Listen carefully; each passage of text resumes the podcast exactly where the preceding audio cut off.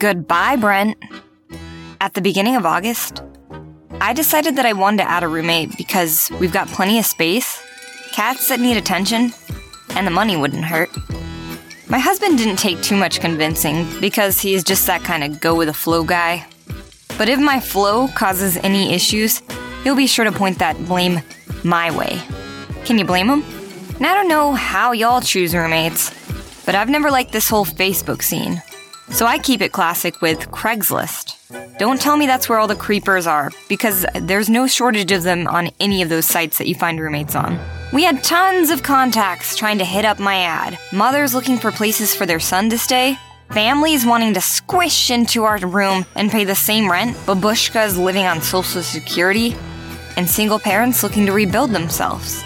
We then met Brent, almost a week after pandering possible roommates the most normal seeming prospect who works event security, and he seemed to keep busy on his off days with his friends. Brent was just a kid with a dream of saving up enough for a down payment on a mobile home and then living by himself, masturbating every single day. He had no desire to get tied up in a relationship. He also wanted to simplify his bills by using public transportation rather than owning his own vehicle. Well, Brent inspected our place for over the course of 10 minutes and then wanted to move in immediately, which meant tomorrow for us. We had no issues that we thought. Aside from no longer being able to walk around naked, the clock is indeed ticking for that opportunity for us. And we only have about a year before our infant becomes too enlightened to not question why. Why is mommy and daddy naked here but never there in public? So, anyways, Brent, my husband, and I, we all lived together for two months, almost, with little interaction after the move in date.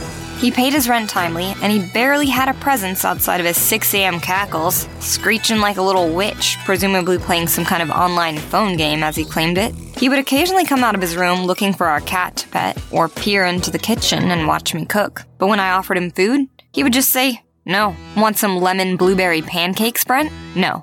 He never had any manners. There was no please, no thank you. Just no.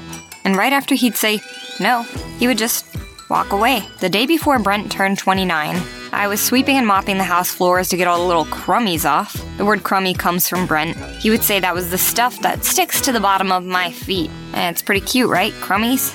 Anyways, I get to his bathroom, which is actually the common area bathroom if we actually had guests, they'd use it. And there it is a nasty ass, dried ass puddle of what appears to be pee by the toilet. It wasn't just a miss, it was like a revenge piss or a sleepwalking piss, dried up just waiting for me to see.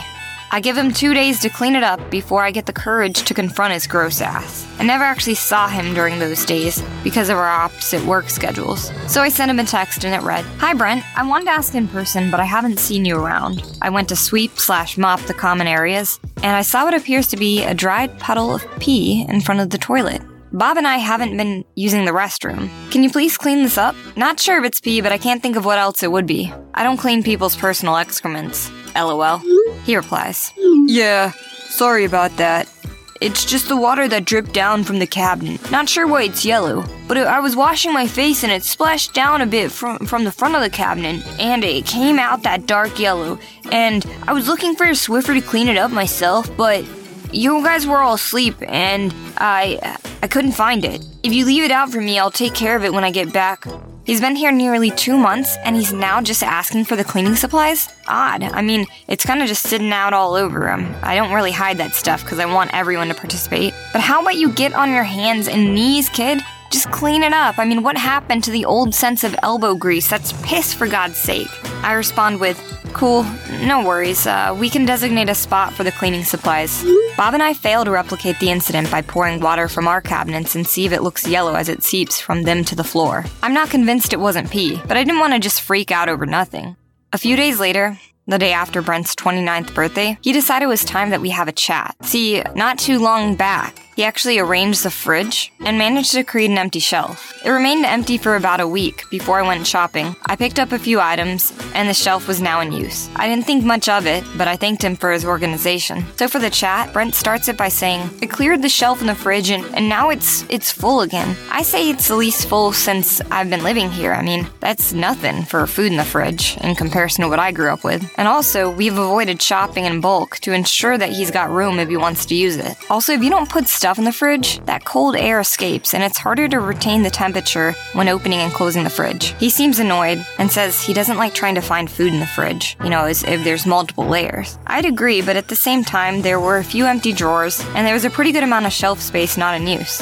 So I tell Brent to just go shopping and we can organize it from there. Rather than saying that sounds good, he just storms off without saying a single word and presumably leaves for work. The whole interaction was less than a minute, but it was a big red flag. I mean, do we really want to deal with this kind of attitude? This kid can't communicate. He's 20 fucking 9, and he can't even handle a little bit of confrontation. I've got my own baby, and I can't deal with this guy adding extra drama and pissing on the floor. I gotta get him out of here. So we do the unthinkable. We call his parents and ask, can he move back in? After all, he still needs to grow up. So let's shove that bun back in the oven where he came from, eh? His dad answers reluctantly and agrees to take him back in after his wife can be heard yelling in the background, Todd, bring him back home. My baby. Well, that explains it. Brent's got mommy issues. He was loved to death and it made him weird. The dad actually says, He gets rude to women a lot. and he also says, He gets weird about that fridge, too. Although my only experiences with him was that he walked off in the heat of the moment looking like he was about to cry. His parents promptly contact him after our call. Brent texts me.